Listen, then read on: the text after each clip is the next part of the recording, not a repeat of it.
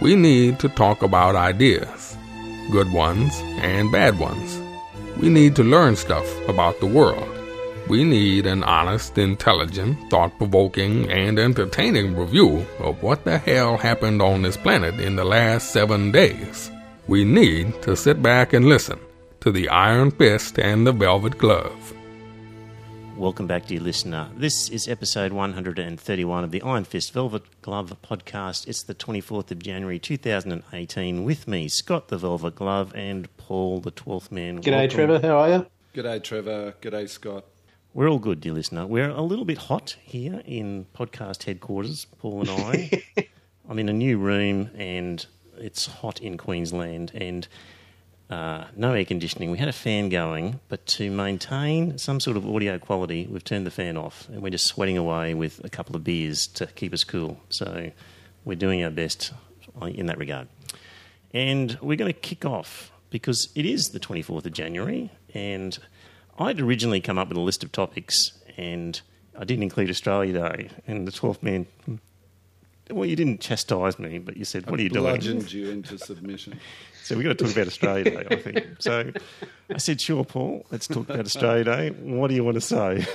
Well, you know, I mean, uh, it's it's interesting, isn't it? Every year uh, we come up to Australia Day, the um, anti-Australia Day rhetoric uh, seems to get louder on the part of uh, certain members of our Australian community. The Greens uh, are going full bore to try and have the date changed. Uh, certain, I suppose, for want of a better word, conservative elements are resisting that push.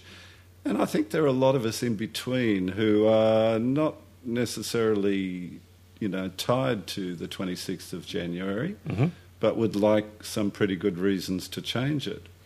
So, um, look, I did. I think a I put myself in that boat. Actually, I, Yeah, I would I'm- like I'm- to see some.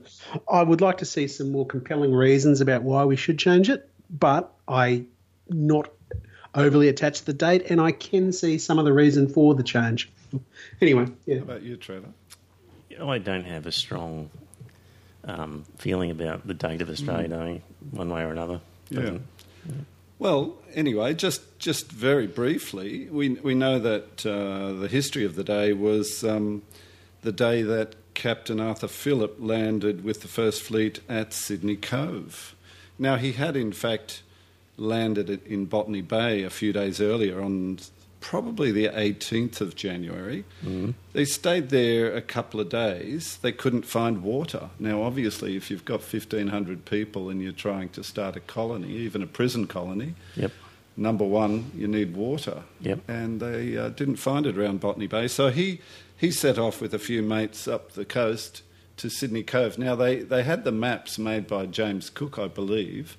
So they knew Sydney Harbour was there, although I don't think Cook actually sailed into Sydney Harbour because he would have he would have chosen it over Botany Bay if he had. It's a much right. much better place. But um, so So Sydney Cove is within Sydney Harbour. Sydney Cove is what we now call Circular Quay. Oh, is it? Oh, right. It is that Yes. exact spot there, right? So it's no accident that the, the CBD and the and the um, you know the busiest part of the, the city of Sydney is uh, starts from there and runs from the harbour up uh, George Street from there. Twelfth man, I've learnt something already. I didn't realise it was that exact. It's that exact Spot, place, okay. and in fact. They stopped there because there was a, a nice little creek running into the harbour in, Yes. in that location. You would have done this in primary school called the Tank Stream. right. Now, apparently, I may be wrong, but I, I was told years ago, like when I was in school, the tank stream may still flow, but it's been totally built over, so it's it's an underground creek now. If Right. it if it does still flow. Anyway, that's why they stopped there, and they you know they they pitched their tents, they raised the flag, but in fact he didn't declare the colony until a few days later. In fact, it was the seventh of February Right. when he made the proclamation to, to formally establish the colony of New South Wales. So there you go. We have already another date that we could call the beginning of settlement. You know, officially was mm-hmm. the 7th of February. Interesting. Anyway, so anyway, on we go. Um, when was the first Australia Day uh, actually celebrated? According to what I found on the internet, it looks like it was uh, 1818. So 30 years later, um, Governor Macquarie uh, acknowledged the 26th of January as a public holiday. So that was the 30th anniversary of that uh, first landing in Sydney Cove.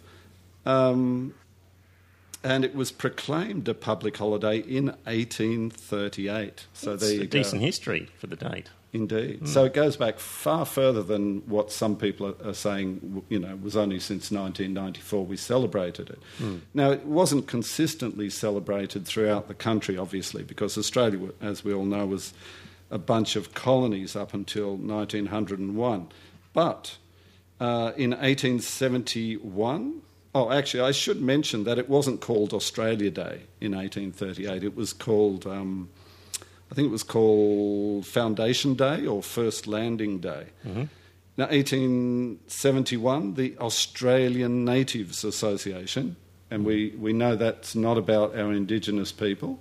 These were people who were born in the colony. Oh, white people born What- in the colony. Well, Europeans born in the colony, and they, mm-hmm. they had what they called the Australian Natives Association. Yes. Now, they advocated for the 26th of January to become a national holiday. Um, in, so we know Federation came in 1901. Uh, in 1915, when was it? In, uh, during the First World War, there was an Australia Day celebrated, I think, in July, wasn't it? Um, hang on, I had it here somewhere. Thirtieth of thirtieth of July is what I saw on Facebook. Yes, I think that's right. But that was apparently to raise money for the war effort during World War One. Okay. Anyway, uh, So there's just a temporary choice of an alternative day because it was yes, convenient at the time to raise some money. and That's they, right. they didn't want to wait until J- January the following year, Okay. perhaps. Now, in eight, 1938, there was a celebration of the sesquicentenary, so that's 150 150? years, 150? uh, celebrated in Sydney. And uh, let's see, state premiers, all, all state premiers apparently attended, although apparently other states were not keen on that particular date because they saw it as the beginning of New South Wales, not as the beginning of their individual colonies. True. Uh, let's see, we go on. Um, it was it was also in 1938 that the uh, some Aboriginal leaders met in Sydney for the first time, I believe, and they called it a day of mourning. And they also, uh, at that time, were beginning to seek full citizenship rights, which, as we know, they didn't have. Uh, 1946, the Australian Natives Association again prompted um, the formation of the Australia Day Celebrations Committee, which later uh, merged in or morphed into the Australia Day Council. And the purpose was to educate the Australian public about the significance of the day. Now, this I found this very interesting. It wasn't until 1948 that the Nationality and Citizenship Act was uh, passed uh, to actually give us Aussies Australian citizenship. We were apparently British subjects up until that time. What, 1948? 1948. We were still getting a We were still British, British subjects, in fact, um, up until later than that. Uh, where is it? So we were dual. We were automatically dual citizens. Yes. uh, essentially, is what you're right, saying. Yeah. yes. Mm. So we had Australian passports before that date, presumably, but Presumably, I'm not sure about that yeah, detail. but we Okay, were so- automatically uh, British citizens as well. Yes, Yeah. but 1948, it's amazing, isn't it? That we were still more British officially than almost than Australian. well, you know, But, but anyway, yeah, uh, we, yep, we have changed. Yep. so 1979, the federal government established a National Australia Day Committee to make future celebrations of Australia Day truly national and Australia wide. In 1984, it became the National Australia Day Council, which was incorporated as a public holiday. Uh, That's when we really started to celebrate. Yeah, and it wasn't. Look, look at this. It wasn't until 1984 that we ceased to be British subjects. 1984. Right. In 1988, all the states and territories agreed to celebrate Australia Day on the 26th of January. So that's 1988. They all agreed that's the day for Australia Day. 1994, uh, the celebration was actually established nationwide. So, what so, did you so think? we all agreed in, in 1988. Was that 98 or? Uh, 1988, 1988. all the states and territories agreed Right. on that date. Okay, and steadily now it seems to be councils that are leading the charge right. to Local councils, because yes. they seem to be in charge of the celebration aspect in terms of you know fireworks They and run stuff. the little yeah, and so they seem to have used that as their. Um, well, they've got a little bit of power, Yes. and you, you know some of these local councils can be, you know, persuaded on almost anything. I mean, there's a huge number of them who don't uh, fluoridate water anymore because of crackpot um, fluoridation um, theories. So Yeah. They're liable to any. Um, So, would you like some alternative dates, gentlemen, for Australia Day? well, I, I, I, just to pause for a moment. Yeah. Scott, have you got have you got an alternative date, Scott? I thought the 1st of January being the uh, Federation anniversary Okay, so would federation be because most appropriate. because our constitution was um, uh, commenced on the first of January, nineteen oh one. Yes, and that mm-hmm. some people refer to it as Commonwealth Day because Yeah. that was the beginning of the Commonwealth of Australia. Yeah, it'd be a great mm. day, except It's on New Year's It's Day. on New Year's Day. It's already a holiday. that's right. If it wasn't for that, that would be the day, easily, wouldn't it? How You about Oh, January dear. 2nd? so- What about January 2nd? Why? Just Well, uh, extend the um, long weekend. Yeah, yeah. No, but keep going. So, Okay. but So- yeah, I've got, uh, I've got one in mind. Okay. uh. Um, it might, I'm wondering if it's on your list. It might but, be. Um, so, dear listener, we were a series of colonies, which were basically the states, and recognised that we needed a federation because you need one for defence and money and things like that. And so the states had a series of meetings where they drafted a constitution, giving, agreeing to give up powers that they already had for the Commonwealth to have. That's what the constitution's all about. So the states negotiated that, and because we were basically uh, colonies of, uh, of Great Britain, um, England, United Kingdom, whichever one, I'm not sure. I lose track of those the differences between the three. But in any event, um, we had to send a delegation to London to present the Constitution um, to the British Parliament to get their permission. And uh, they, there was a bit of toing and froing where they wanted some amendments, which at the time allowed some appeals from our court system to still go to the Privy Council. And after a bit of toing and froing, uh, Queen Victoria approved the bill on the 9th of July 1900. And the bill was framed such that it would commence on the 1st of January. So, 12th man, I'm putting forward a possible date being the 9th of July. Well, we all know what's wrong with that, don't we? Well, it's uh, offensive to monarchs. No, No, it's not in no, summer. Oh, right. Seriously, it's not in summer. No, but we need one out. We need one at that time of year. You know, towards the back end of the year, because we've got too many at the front end. So Yes, but you've forgotten. Uh, how we celebrate? we celebrate Australia in summer at the beach, in the park, on the bar, you know, at the barbecue. That's what it's all about. Mm. And uh, I'm sorry, it might be okay in Queensland, Yep. in Darwin, but it's not going to be okay so much okay in the southern states because they are much cooler in the winter. Good point.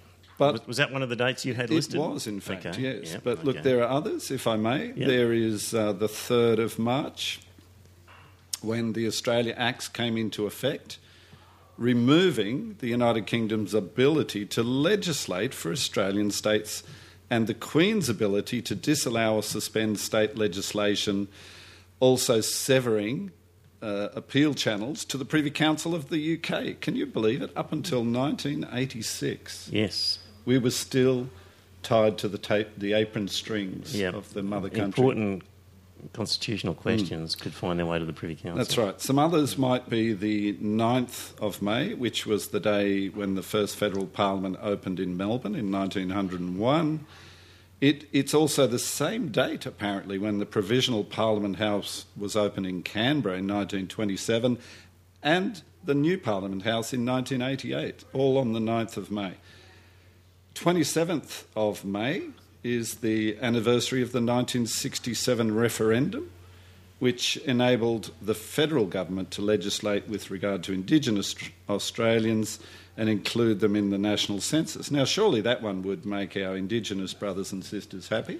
It's not bad. Uh, there's also the 24th of uh, November. This one might make you happy. It's it's in that period when we don't have many public holidays. Yeah, so the 24th of November. You could get some pre-Christmas shopping done with a day off like that. That's right.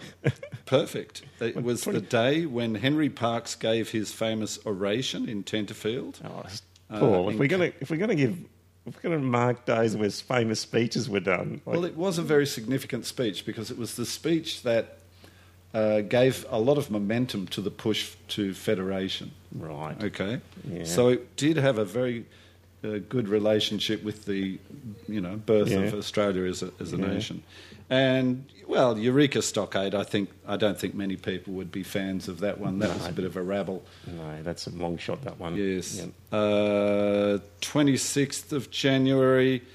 How about this one? This is an interesting one. I thought the twenty sixth of January in eighteen twenty four. The first sanctioned marriage, now I take it that means the first legal marriage, of an Indigenous woman and an Englishman. Okay, the woman was known as Maria. I don't suppose that was her Indigenous name. Mm-hmm. And his name was Robert Locke. But hang on, that's on the twenty sixth of January. The 26th of January, the same date. Isn't that interesting? right. Okay. But that doesn't help us if we're looking to It shift doesn't help us. But you're giving it a different reason. But it might, yeah, throwing it in a different light for our Indigenous brothers and sisters to give them something to think about. The actual merging of the, the Europeans and the Indigenous Australians, I think it has a, a, a very poetic significance. What do you think, Scott? Um, I'd never heard that story before. Um, it is some. It is a different light on Australia Day, isn't it? And I do like your uh, argument. I suppose you'd call it that you could say, well, you could say to the Indigenous people, look, this was the merger of European and Indigenous culture. Yeah. One way of uh, addressing it, dear listener and gentlemen, is to look at well, what are other countries doing? And when other countries celebrate their national day, uh, basically falls into two sort of categories. Uh, newer countries celebrate their national day as a day of independence, so when they broke away from some other power that was controlling them or older countries use some other event of special significance as their national day. Um, Denmark and the United Kingdom are among the, one of the few countries that do not have designated national days. Uh, got a li- I've got a link to an article which Really? uh, yeah, a link to an article that has a map and it basically shows the world and it's colour coded as to those countries whose national day is independence related, as in fighting some sort of war or, or if not a war, at least achieving independence um, peacefully, like, say, Papua New Guinea when they broke away from Australia. They didn't break achieved- away. and achieved independence. Well, um, in terms of achieving independence from Australia. Yeah, but I think the Australian government basically said, look, guys, uh, it's, It's time, time. you stood on your own two feet. Yes, yes. And So- encouraged them to be independent, I think. and some would argue way too early. Some would argue that. Yeah. Um, and when you look at a map of the world, you know, the majority are that colour of the National Day is related to that sort of either physical or either uh, war war related or peaceful um, sort of breakaway from a sovereign power. Um, the other sort of major category would be the unification or revolution related, where, take for example, Canada, their national day was when they basically formed their constitution, if you like. Um, so, uh, if we were talking about the 1st of January, a similar thing where their constitution took effect, that's what Canada's done. And um, so yeah, there's a few other ones. Uh, I think Japan is the first emperor's ascension. Um, Yes, but that's um, that's an interesting one. I, I looked Yeah. at that as well. But Japan's first emperor is uh, pretty much a mythical figure because that was what was it about 500 BC or something, wasn't it? Six- Oh, 660 BC. Very good. Emperor Jimmu, and uh, but they call it National Foundation Day. But look, I've studied Japanese history, and I can tell you, 660 BC, the Japanese people were not the Japanese people that we um, that we know and love today. Well, what were they? Who were they? And who knows? I don't think anybody really knows because the Japanese language is actually in the same language family as Korean, Mongolian, and Turkish. In other words, it's a sort of northeast or Central Asian group of languages. And it's pretty well accepted, I think, by anthropologists that the, the Japanese that we think of today with their Japanese language uh, migrated into the Japanese islands through the Korean peninsula. And they, they've probably first settled in the far west of Japan, in where we now call Kyushu. And then they migrated up the inland sea area to what to the city uh, of Osaka, where Osaka is now. Now that became the the heartland of imperial Japan of imperial Japan in the ancient era. It wasn't Tokyo. Tokyo is a fairly modern capital, Right. a recent development. But presumably the Japanese are happy with their national day. They don't have any. Uh, oh, look, Dispute yeah. I mean, I you know, they're be interesting to know how many countries actually are uh, seemingly as divided as we are Yes, over the national day. But like my point is, I don't think we should put Mm. too much store in a, a date like 660 BC for the Japanese because it was a very primitive um, place in those yeah. days. Um, here's an interesting one. Trivia question, dear listener. Spain. Wh- For what reason does Spain celebrate its national day? That's an interesting one. I Mm. didn't look at that. It's the 12th. I couldn't of, tell you. It's the 12th of October, and their national day celebrates when Columbus discovered America in 1492. really? Isn't that interesting? Yeah, that's their national day.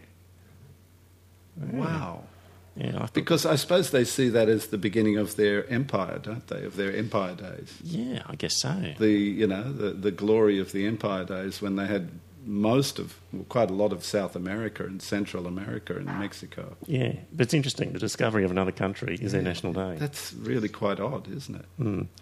Uh, and I, uh, you know, dear listener, you may recall last week I made some disparaging remarks about Finland. How and, could you? and and my wife berated me afterwards and said, "You, you idiot! It wasn't Finland they were talking about. She thinks it was Denmark. So I got the con- I got the country wrong in the first place. So, so you know, my apologies to Finland. Yes. And as part of my penance um, for that, You're doing penance now. I, I, I am for having besmirched the good name of Finland. Then um, See, I'm that's just really interesting that Denmark's copped it because I thought that like Denmark, Denmark was as a really beautiful country. I did like Denmark, yeah. look. I'll, I'll, And my nephew's just back do from a. European odyssey and he had a great time in Denmark. yeah, you might have to do I'm- penance again. I've yet to confirm the Denmark story, so hold off. I haven't really attacked Denmark yet, but I am definitely apologising to Finland. And um, actually, you know, I really should have thought about it because, uh, well, uh, there's quite a famous song, and if I'd have thought about it, I would have not really had those negative thoughts about Finland.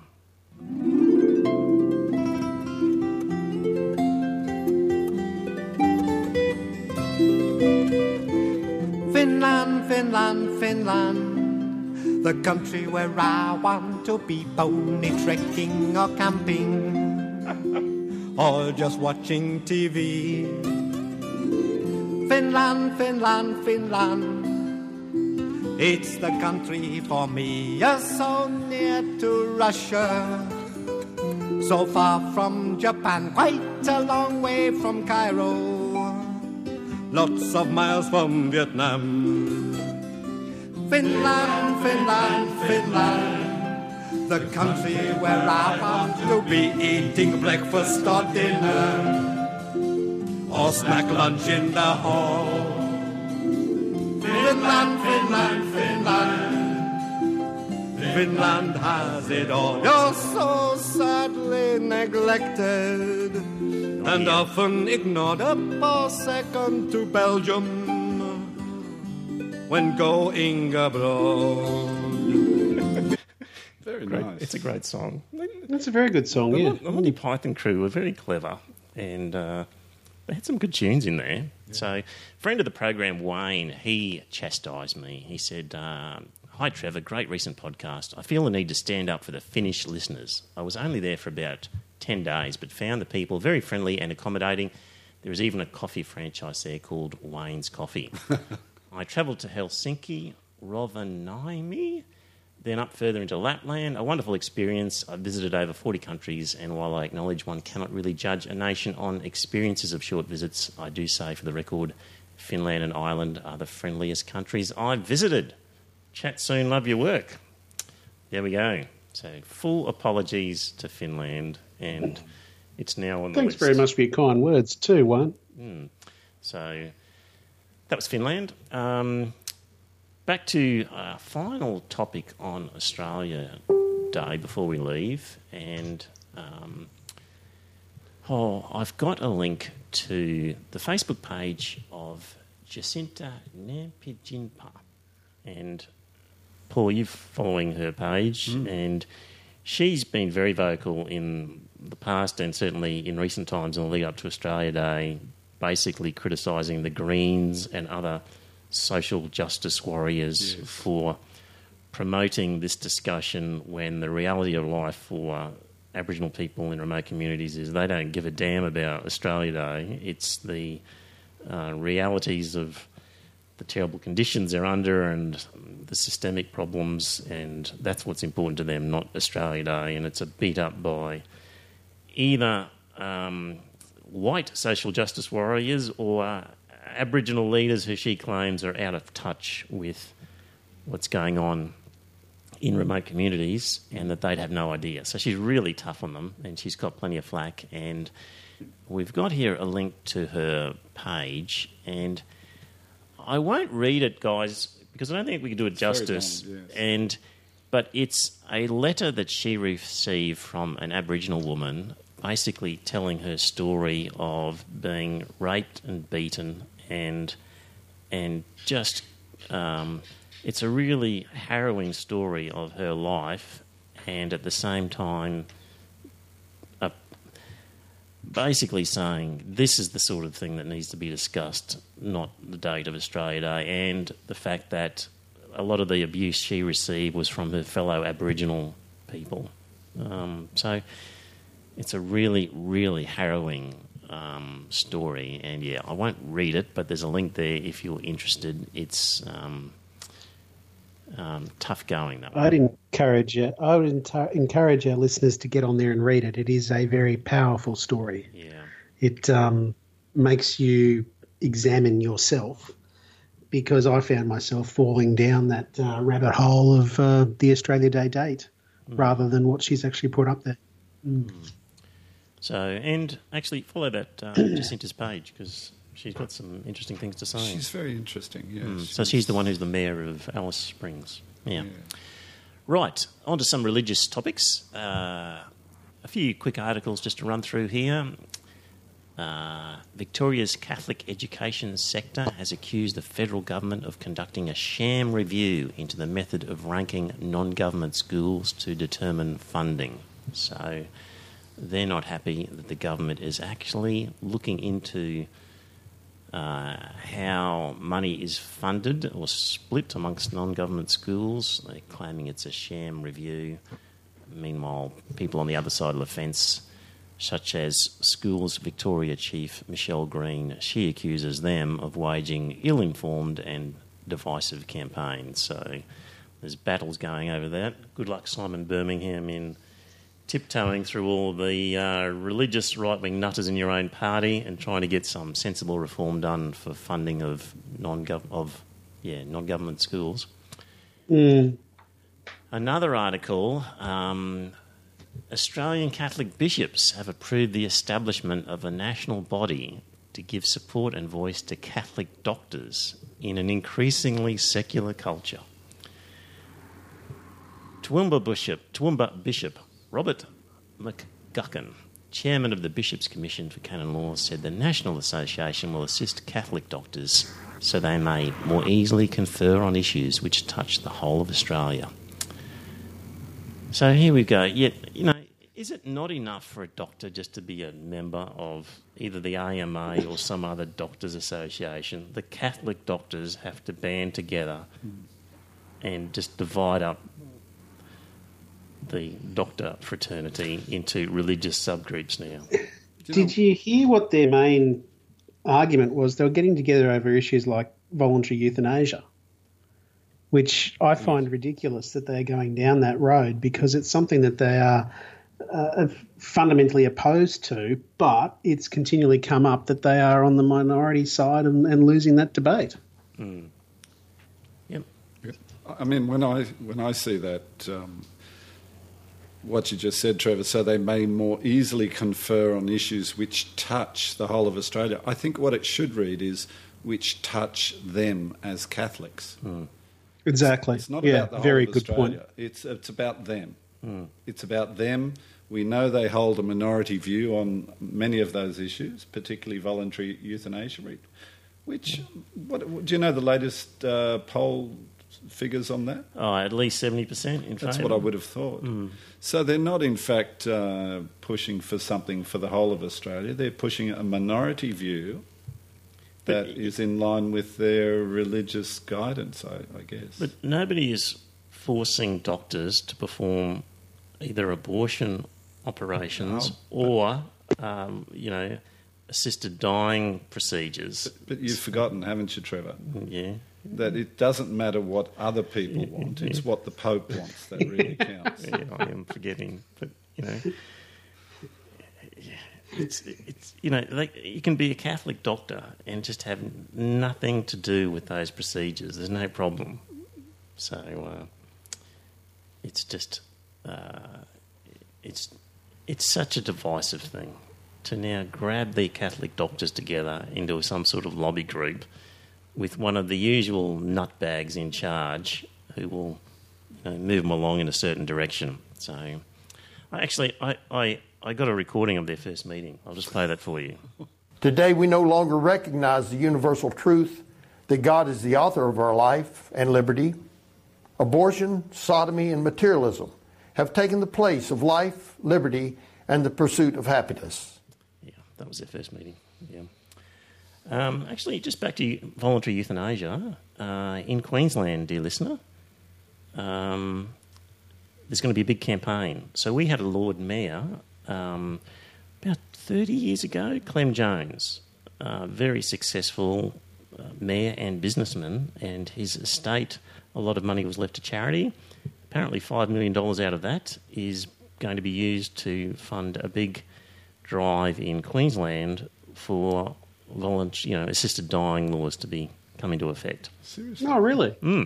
So there's going to be a big campaign in Queensland over the next 12 months, inspired by the Victorian decision. And uh, when asked, the new leader of the LNP, Di Fingal, is it not F- Deb Feckleton? Fingleton? Fre- Freckleton or Fe- Feckleton? Yeah. She said, Well, I don't see any personal need to change the current laws. And when asked, Annastacia Palaszczuk said, You know, it's not on our agenda, which ignores the fact that it's actually part of Labor Party policy. So we've got um, two leaders who are not interested in the topic, and we've got $5 million and a bunch of groups who are now eyeing off the Queensland electorate for a big push. So that'll be interesting in the next 12 months. that is interesting, isn't it? That is Absolutely, yeah. part of the uh, state Labor um, list of things they'd like to work on, isn't it? It's part of their policy. Yeah. It got through at the last um, conference that they had. And the reason it got through was because it got, it was snuck on right at, well, not snuck on, it was, it was. Um,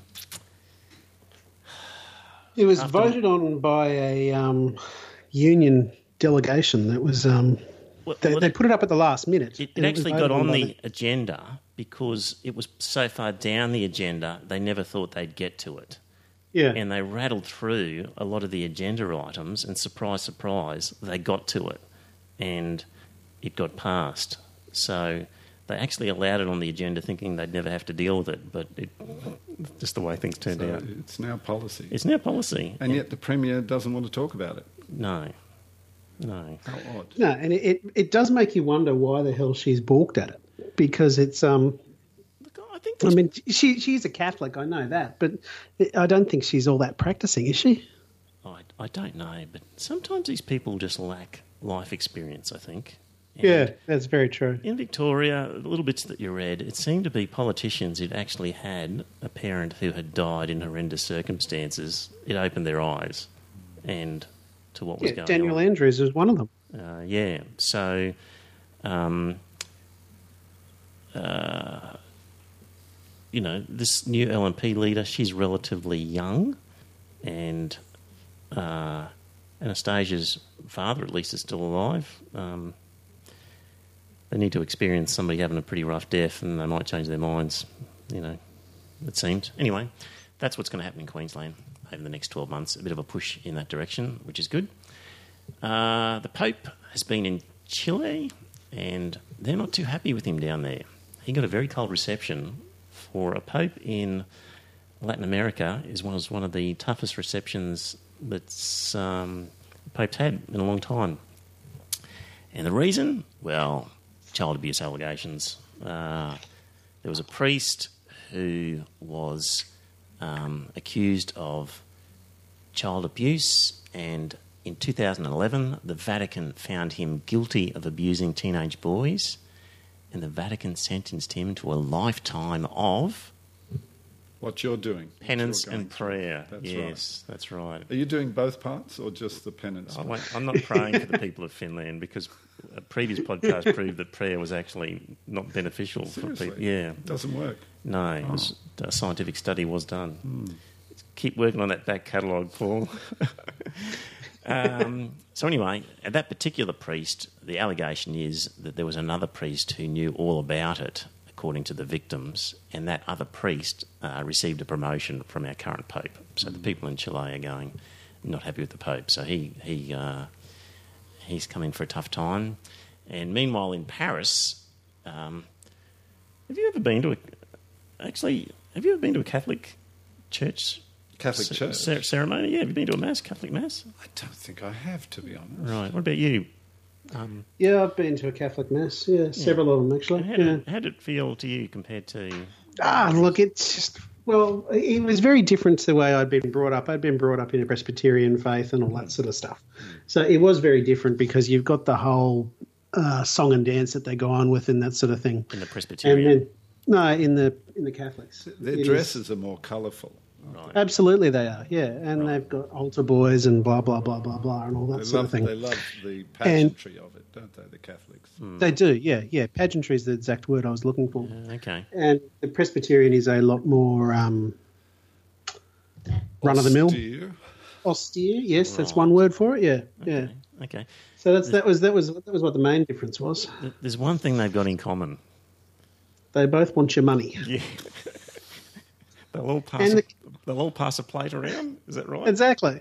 They all pass a plate around. The Catholic Church in Paris has gone to a new length that they have adopted new technologies to anticipate the gradual disappearance of cash money. The Paris Diocese says it will introduce a system allowing contactless card payments during Sunday's Mass at Saint, blah, blah, blah, Saint Francois de Malter, a church located in upscale and conservative Paris neighbourhood.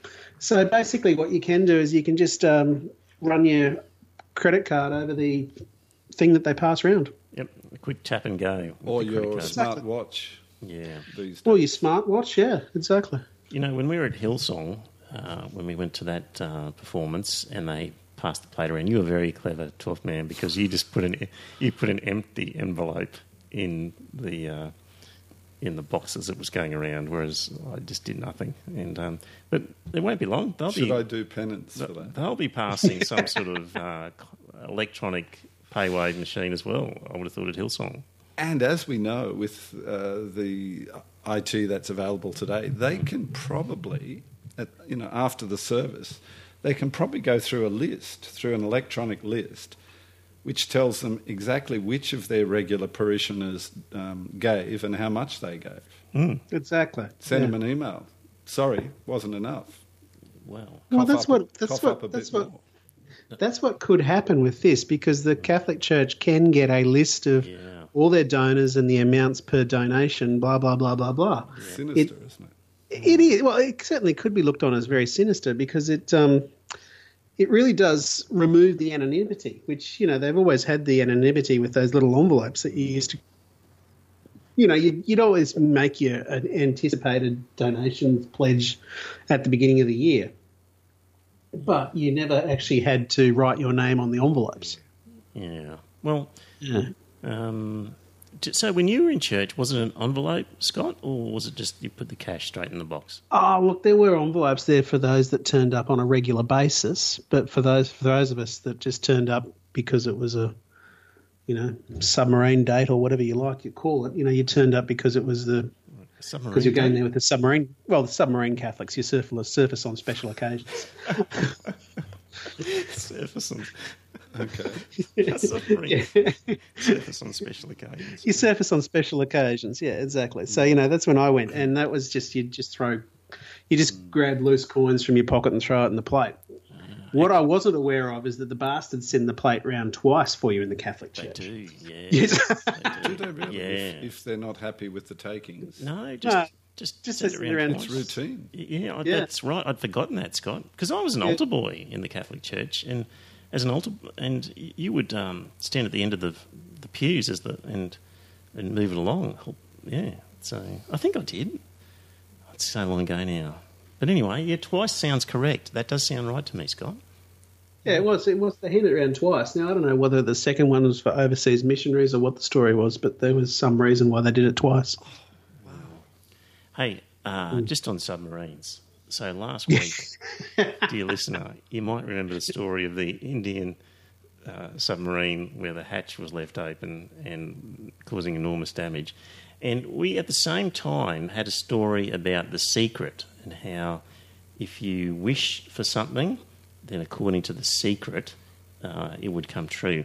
And funnily enough, um, d- dear listeners, on our website we have a, an ability to leave a voicemail message, and uh, and it's great when people ring through with a voicemail message. And we've been fortunate enough to receive a voicemail which explains the Indian submarine incident. So just sit back and listen to this. Goodness gracious me. It is always dive, dive, dive on this submarine. Oh, I want the sun on my skin and the wind in my hair. Why can't I have this? Oh, what's this book? The secret? If I just wish, I can have. I, Raju Singh, wish for an outdoor life, for the sun, for the wind in my hair. Uh oh.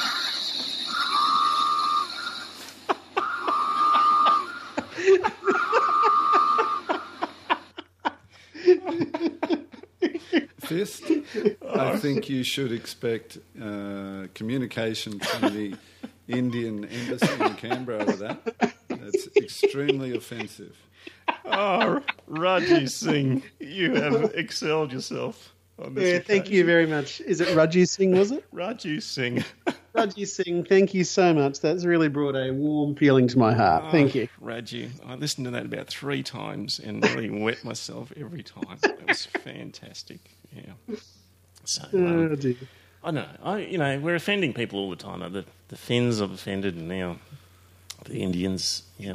Yeah. There's a lot more Indians in the world than there are Finns. You know, Fist. you know, I'm thinking I might offend the Chinese just so that I can apologise later.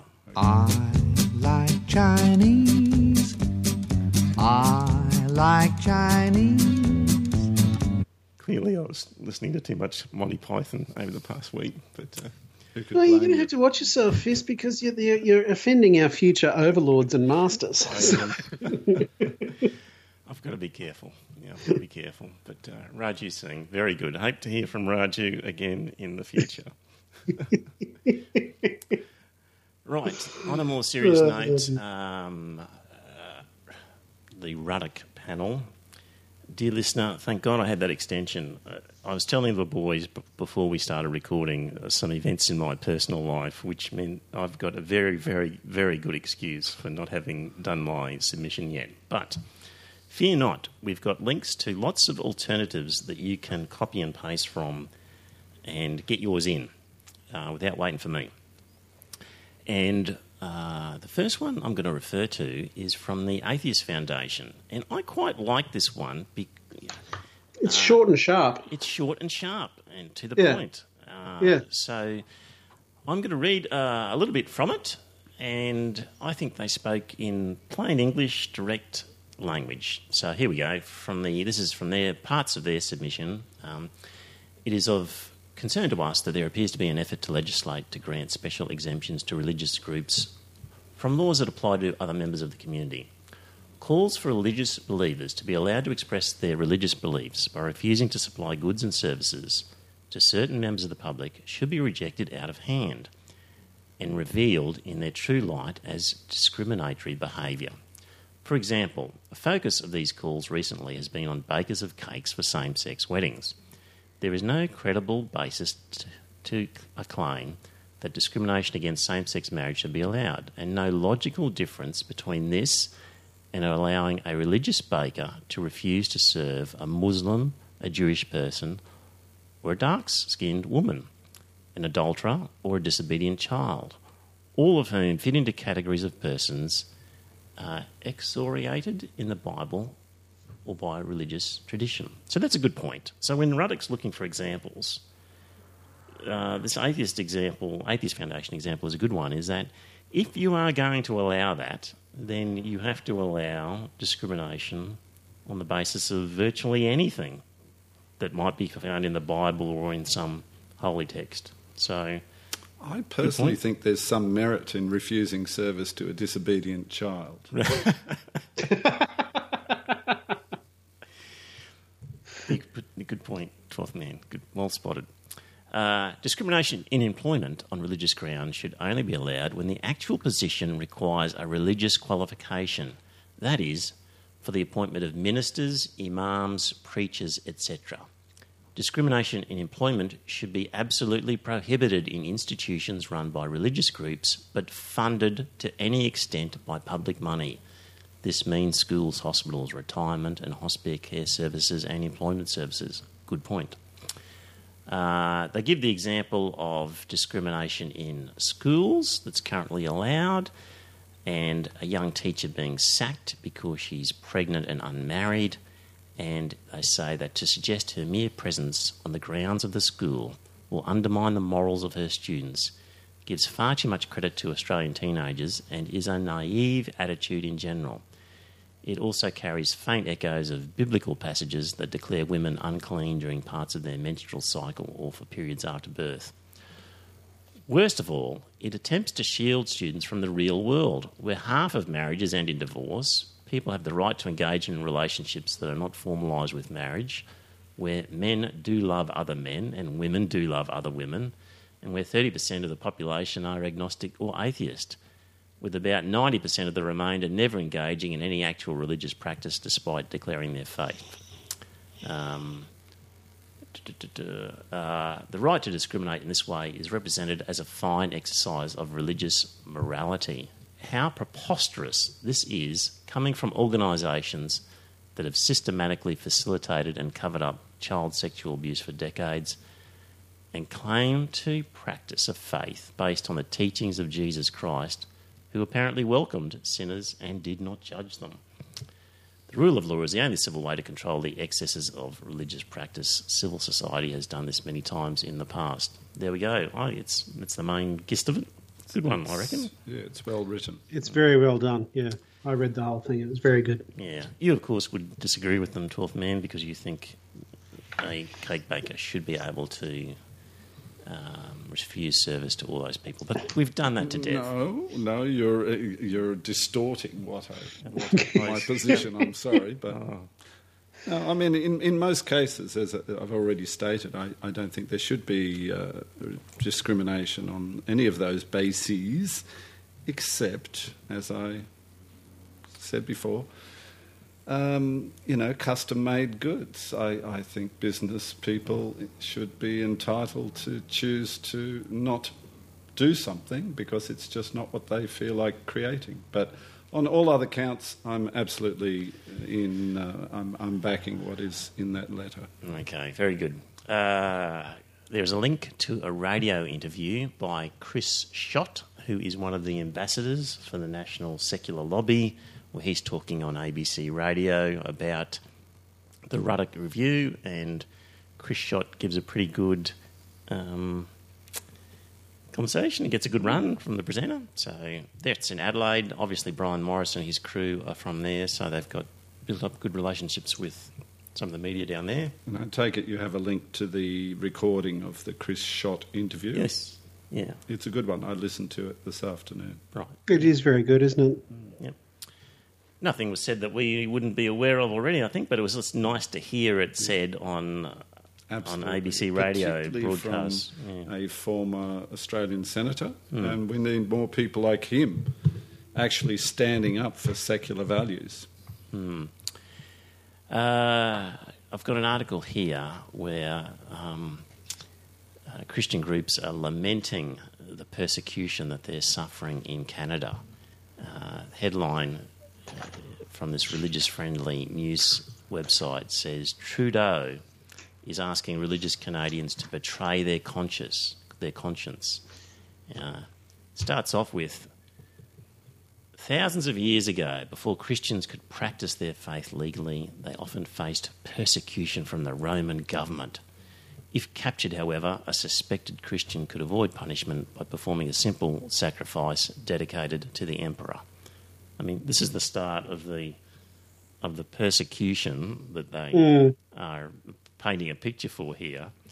And the article goes on to say that uh, what's happening is that um, that firms in Canada that wish to employ youth on summer jobs programs, which gets sort of a subsidy from the government, have to agree, have to sort of tick a box in a, fo- in a sign up form to say that they agree with the Canadian Charter of Rights, which includes uh, women's rights and women's reproductive rights. So you're a Christian group, you're running some sort of business, you're wanting to employ some cheap summer job labour, and the government's providing some assistance for you, and they're simply saying, uh, if you want this funding, you've got to tick the box to say you observe our uh, Charter of Rights, it's part of our law, and these numbskulls are saying, well, that's just persecution equivalent to what was suffered by Christians in the Roman era. Yeah, it's a little bit hard to swallow that, isn't it? You know, it's um, you know, they must have been smoking wacky tobacco to actually come up with that sort of comparison Yeah. because it makes absolutely no sense whatsoever. Yeah. You know, uh, it's ridiculous, actually.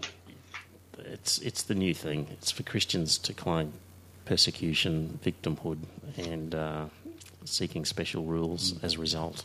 Exactly. Uh, Some commentators um, would say that this um, extreme defensiveness on the part of Christian communities these days is a clear sign that they do feel that their position is becoming more tenuous.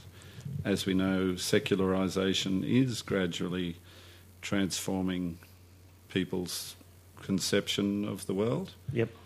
And fewer and fewer people are swallowing the religious mumbo jumbo, and uh, they're under pressure and they're, they're, they're pushing back.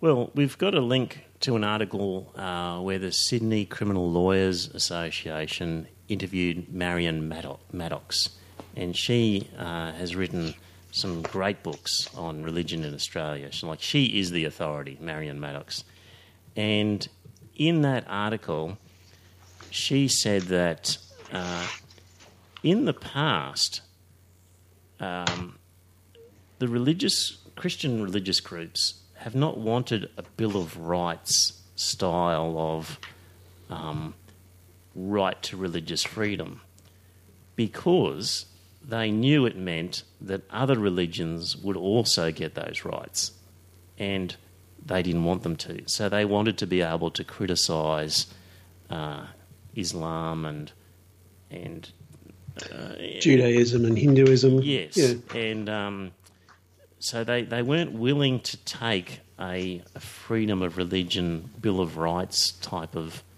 um, um, power because they knew it would apply to all religions. But in more recent times, they're starting to talk about that sort of uh, of leaning towards wanting that sort of thing. And she's arguing it's because they can see that they're really losing ground, and they'll now put up with other religions being um, equally empowered. Um, but at least it sort of will, will, will prevent all of them from losing more ground and more power. So that was her analysis of of the initial objection to a Bill of Rights style protection of religious freedom and more recent desire to mm, maybe think it's a good idea. So that's Marion Maddox, was her view. Sounds about right to me. Yeah. Um, It sounds right to me too. yeah. Um, let me just see here what we've got. Uh, oh, um, feedback from a listener. That was from Caitlin. She said, Love your work. Your podcasts are excellent, and your political commentary and general banter really improved my day. Thank you. That was from Caitlin. That was nice. Thank you very much, Caitlin. Um, uh, I won't run through the. Actually, I was looking at some statistics of our podcast, and uh, to date, there's been 18,300 downloads in Australia. Is that right? The next country on the list with 6,153 downloads. So a third of the downloads that have been May done in? Australia. Go ahead. Finland. No. no. no. Uh, in fact, I can look up Finland because this is the thing. Now, I'm paying my penance that whenever we do a study of countries, we will do, um, we will include Finland. And uh, it was on the list here somewhere. I know. Finland, five downloads. I reckon that was Really? Wayno when he was in Finland and enjoying himself there and following the podcast. Um, he downloaded. But getting back to what I was going to say, Scott, so 18,000 in Australia. Uh, there's another country where there's been 6,000 downloads, a third of, of the Australian, equal to a third of the Australian downloads. And that country, Scott, is Japan. Is that right? That's Surprising. isn't Don't know what's going on there. So, dear I mean, you've got we've got we've got that listener over there in Japan that um, is Ayame, also, who's a yes, patron, Ayame. and uh, Is a patron. Yes. and you know Ayame Well, would be responsible for 131 downloads. I would have thought, you know, Yeah, maybe one would have thought he would- 260 if he's got a couple of Maybe- devices. Yeah, but you wouldn't have thought he would be responsible for three thousand. I don't know, 6,000. Or six thousand. That's interesting. So who are you? Look, it is a big country. Let's not forget the population is around 100, 126 million. Right. That's a lot of people. Yeah. English language is very popular as a hobby, Right. as, and even a lot of people use it in their occupations. Right. So, uh, you know, there's, there are a lot of people in Japan who do speak English and probably would enjoy an interesting podcast from a, few knockabout Aussie blokes. Well, I'm very curious to know who these Japanese listeners are. Because, dear So, Japanese yeah, listener, I'm going to be is- in yes. Japan at the end of February, early March. Yeah. If you're in Kyoto or Nozawa Onsen, uh, send us a message. We'll catch up for a beer or a sake or something like that. Yeah, I might even go home, do some homework with Japanese language, and come back with a message. Right. Next time I'm invited, I'll come back with a message and deliver it in my best Japanese Yes. for our Japanese listeners. It could be your special interest area of Japan be, has, could be. has created this, Yes. but that's very interesting. Don't know what's going It on. is, yeah, absolutely. Please, if you are in Japan and downloading, um, let us know. The other one was What's the number of download, downloads from China? it was 260. Yeah. so I reckon that was Streetwalker. That's my brother, yeah. That was, that was Streetwalker, and he's probably got two devices, and he's Yeah, downloading on both. imagine Yeah. Yeah. I wonder if my friend Brendan, who lives in Beijing, downloads the podcast. If you're listening, Brendan, hi. Don't know. So, That's um, possible then, because that could be my brother and, and Brendan, yeah. Yeah, it could be. So, um, so that's that. Anyway, um, to our Japanese listeners, origata. How was the pronunciation there? Terrible. Oh, uh, what would be, give us your best. Well, how should it be said, Paul? Uh, Nihonjin no minasama, arigatou gozaimasu. Very good. Very good. I was only saying origata. No, ah, ah, ah, no, oh, arigato. Arigato. Okay. Yeah. That's it. Here's an article um, about a Pakistani humanist um, so who was applying for political asylum in the UK. So he said, "I'm not, um, you know, I'm being discriminated against back in the home country because I'm a humanist. Um, please allow me to stay." And the UK Home Office questioned him on his knowledge of humanism, and because uh, he failed to identify Plato, he was knocked back.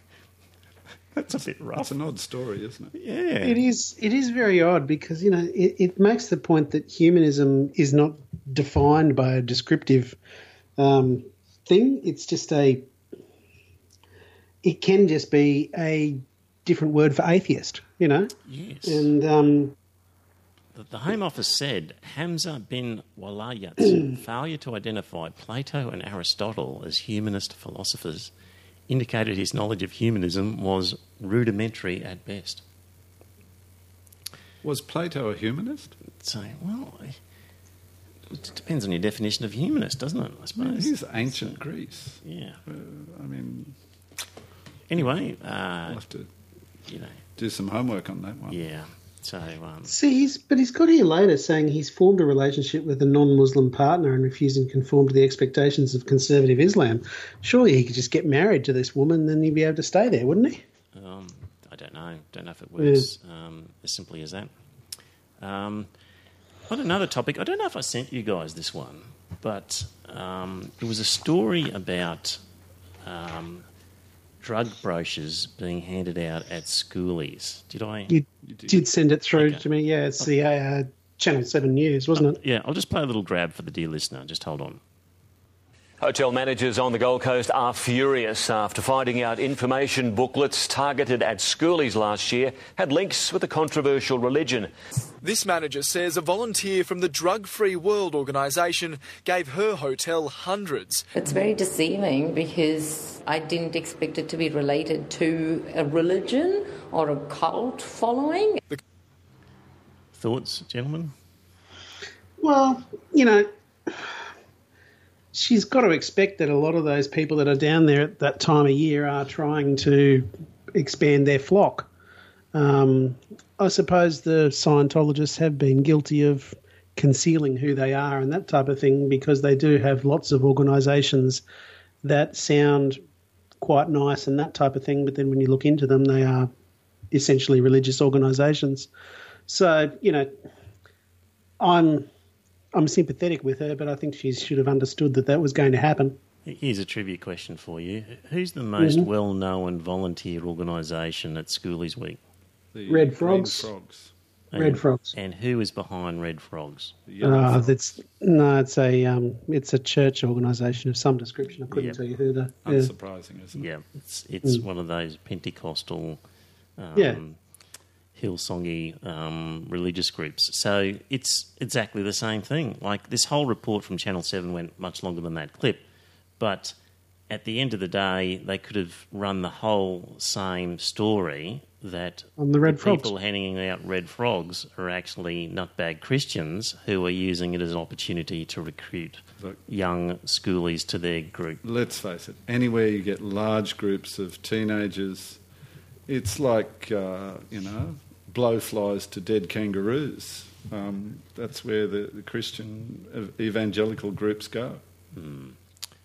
Uh, uh, yeah, actually, I've just sorry. While you're doing that, I was clicking onto my next article, and it was the Marion Maddox one, which we already talked about. Unless you had something further you want to add to that, I'll just move on from that one. And um, oh, now um, we've had to cut short. We were watching a little bit of tennis before we started the podcast, and this is our commitment to the podcast, dear listener. There's a Roger Federer tennis match on, and the 12th man and I have dragged ourselves away to podcast for it's you. true commitment. It is. To give up watching Roger in action to do this podcast. It is. Uh, there's a tennis player whose name, first name, is Tennis. T E N N Y S. Tennys Sandgren. So he's um, one of these guys who is not highly ranked, but he's made it through to the very late rounds of the Australian Open. And people have gone, fantastic story. Guy from a young guy breaking through, um, you know, lowly ranked, but beating more fancied opponents and, uh, you know, feel good story. Yeah? Problem is, people have gone through his Twitter and Facebook profile.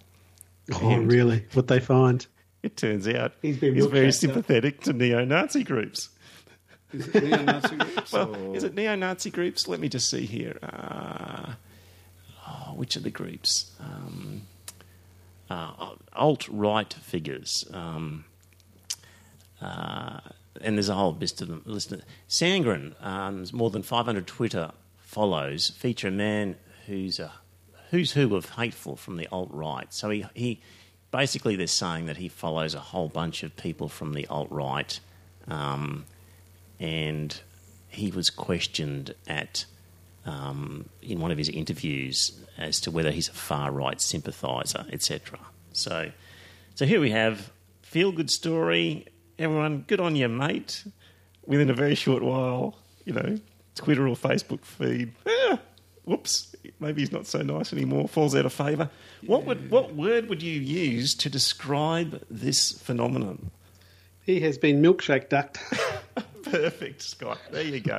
so you thought that, the, that that was a strange choice of word for word of the year. I Still It is a strange choice of word, but you know, it's just um, still it's do. just been used. Yeah. Yeah, but there you go. Uh, Tennys Sandgren, I put it to you, has been milkshake ducked. Yeah, but let's not condemn him too quickly because we don't really know the guy, and uh, I, I wouldn't uh, personally. I'm not condemning him either, but I'm just simply saying that social media and the world, and it, it is the milkshake duck phenomena, has applied here. Yeah.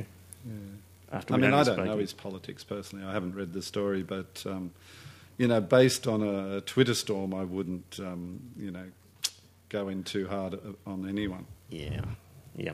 And just while we're on the subject of tennis, give me a break about Nick Kyrgios. I mean, the number of people saying, "Oh, he's improved and he's you know much more mature." Even I said that. Uh, yeah, and even you said that, and and I watched his match with um, that he lost to, which was uh, the The Bulgarian guy. yes, uh, da, da, da. that's going to annoy me, Dimitrov, Dimitrov, Dimitrov. and um, look, he whacked a ball into the stand out of anger, which he should have been penalised for, And he didn't get a And penalty. he didn't get a penalty. Uh, he castigated his own crew in the box, telling them, like he's playing a tennis match where he's presumably got to concentrate on what he's doing. He hits a shot out, looks to his box, and they're sitting down. And he says, "Stand up, stand up," demanding that the people in his box stand up. So they all jump up, and um, and then he's whinging and complaining about this, the tension in his rackets, saying that they're stupid because they couldn't get one thing right, the only thing they had to do, and called for a new tennis racket to be restrung, and they didn't even use it. And and this is put forward as as Kyrgios 2.0, the new mature model. Give me a break. Bit of still a bit of a prima donna, isn't he? Yeah. A bit of a prima donna. He is a prima donna. Point against you, Mr. McEnroe. He's got a long way to go. A hell of a long way to go. He's still young. He's only 22, is he? What? How old is Nick now? I don't know. I don't know. Um, I think I, I missed. Old enough to know better. Yeah. Agreed. Yeah. Um,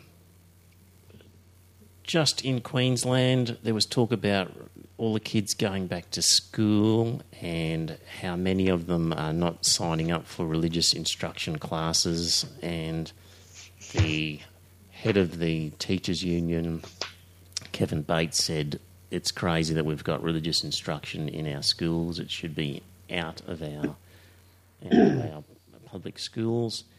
And we have a new, relatively new Minister for Education, Grace Grace, and she said, "No, I'm not going to change it. Quite happy with the situation.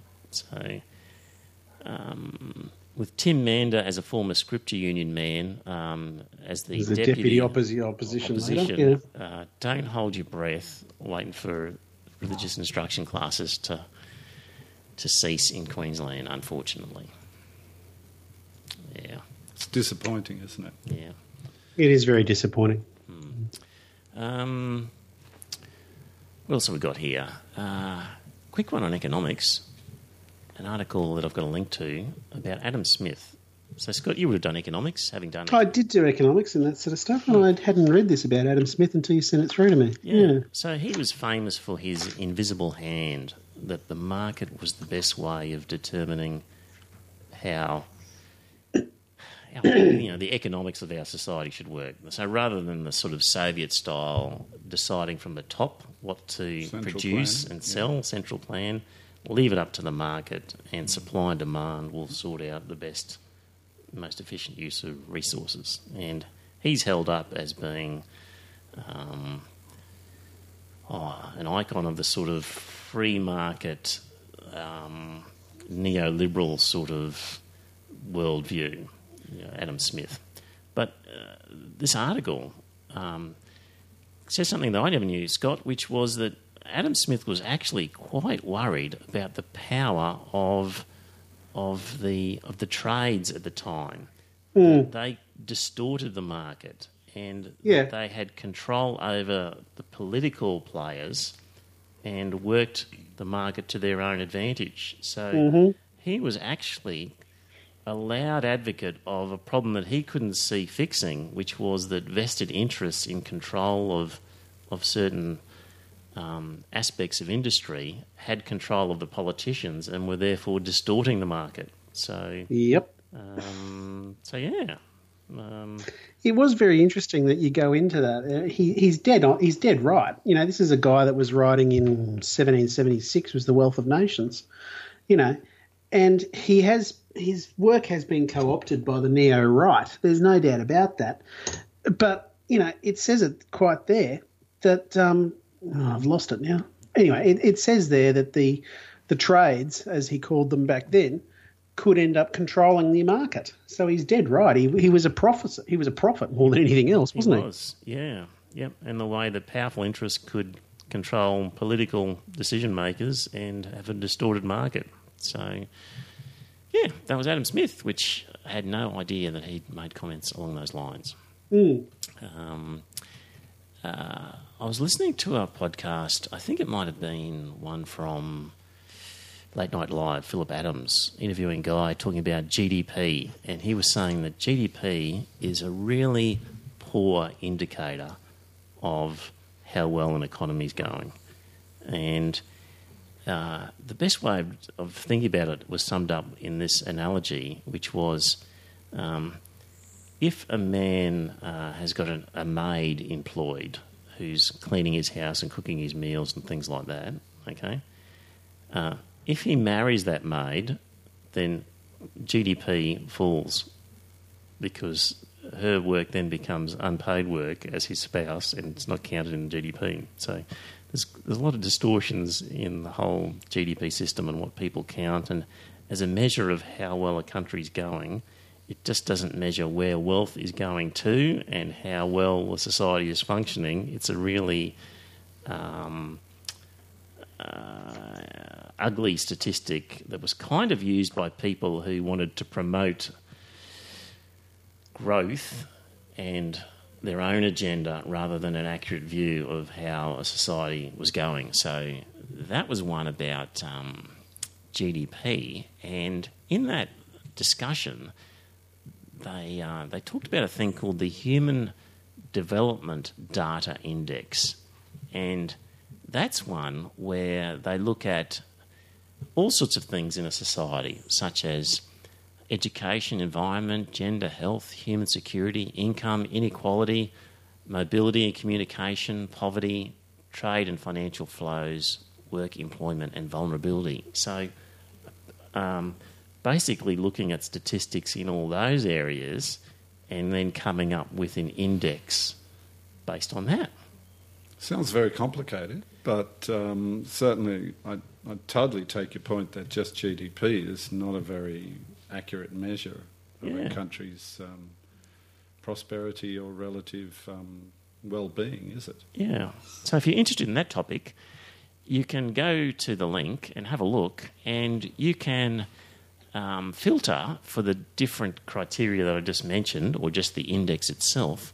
And then you can filter different countries, and it's got charts there plotting how well they've been doing over the last 15 years. And um, Australia, of course, doing exceptionally well on the Human Development Index. Like, I struggled to find a country that was doing better. How about Um, Finland? How was- was Finland? Yeah, well, and yes, Finland. Uh, I've got three on the screen here, and uh, we got Australia, New, United States was below it, and then Finland was below the United States. Actually, I thought Finland might have performed better. Um, Really? Yeah. Finland did worse than the United States. Yes, on this index. So. Um, It's bizarre. uh, but yeah, you can just plug in any country and add it to the um, to this graph, and it'll sort of show how you go. I'll add Germany here and see how. So Germany uh, ranks above the United States, sort of overtaking it. Well, it was behind until about 2010, and then Germany went ahead of the US. Um, uh, let's see if there's another. I put Finland on there, didn't I? Uh, Japan. I'll throw Japan in there, and Japan ranks just above Finland, below United States. Um, so anyway, that was an interesting sort of way of looking at the world. I think. Um, uh, now, let me just see here. Uh, a couple of thank yous. Um, patrons, thank you, Ayame. Thank you, James, Selena, Caitlin, Tony, Steve, Brett, Sean, Alex, Alison, Wayno, Jason, Grant, John, Craig, and Janelle. Um, thank you for Brett, who's made a comment. He's submitted his. Um, he's put in a submission to the panel, to Ruddock's panel. Good on you, Brett. And uh, also, I think it might have been Brett. Paul, did you do your homework and listen to the um, uh, the theory about psychotic chickens? Look, I did every, all parts of my homework except the psychotic chickens. Sorry. Of, uh, now, you might, sent me a recording of um, a song. Yes. So, um, so, um, so yeah. So, dear listeners, you know, regular listeners will know, you know, the story of breeding chickens as You layers. told and- last yeah, time. Yeah, exactly. So, thank you, um, thank you uh, to our patrons. You, you're doing the right thing, and and you're not a psycho chicken. I can't seem to face up to the facts. I'm tense and nervous and I can't relax. This Colonel Sanders job is getting me down. A crazy chicken chasing me all over town. Psycho chicken.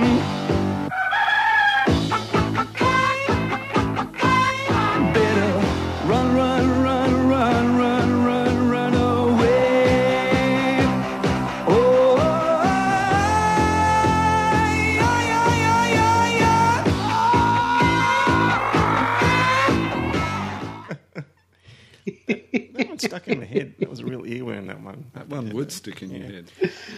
Dear listeners, great. It great does stick in your head, doesn't it? Great contributions this week, dear listeners. Messages left, right, and centre. Raju Singh and Brett and the Psycho Chickens and everybody else. Thank you for your contributions because it does make a difference knowing that there are people out there listening and and getting into it. So good on you. So I think that'll do us, gentlemen. Uh, that's wrap, we'll wrap up episode 131 and we'll be back again next week. We'll talk to you then.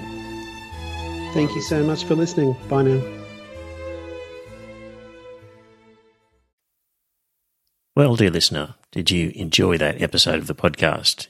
If you did, I've got a favour to ask. Uh, first up, tell some friends, let them know about the podcast. You'll be discussing something at some time, and you might be repeating something I've said. And when you're talking to your friends, say, hey, I heard this on this podcast, and it's worth listening to. And maybe pick an episode that you think's a good one and direct them to it. Like grab their phone and go to their podcast app and search for Iron Fist Velvet Glove and subscribe on their behalf on their phone and uh, and just put the word out. The other thing is you could become a patron and support the show. So if you go to our website, you'll see a link to Patreon, and there are some different options for subscribing and paying per episode. And really, the amount that you pay depends on what you get from the podcast. So there's different levels ranging from a dollar fifty Australian to I think ten dollars and various ones in between. It's really what do you think it's worth? Is it worth a cup of coffee? Uh, is it worth more than that, less than that? Whatever you get out of it, because not everybody gets the same. Maybe you don't listen to the whole thing. Maybe you never talk about it with people. Maybe you really couldn't care less half the time whether the podcast is there. It just it'll be different for everybody. So if you get a lot out of the podcast, contribute a bit more. If you don't get much, contribute less. But in any event, you can subscribe there. If you don't like the idea of a regular subscription, the website has a link to a PayPal donation. So you could just do a one off donation every now and again. So there you go. It'd be good to uh, spread the word, get a few more listeners, and that way, look, if we ended up getting more listeners and more money, we could do maybe a second episode or more special episodes, provide some more content. So it's up to you. If you think it's worthwhile, let people know. Thanks.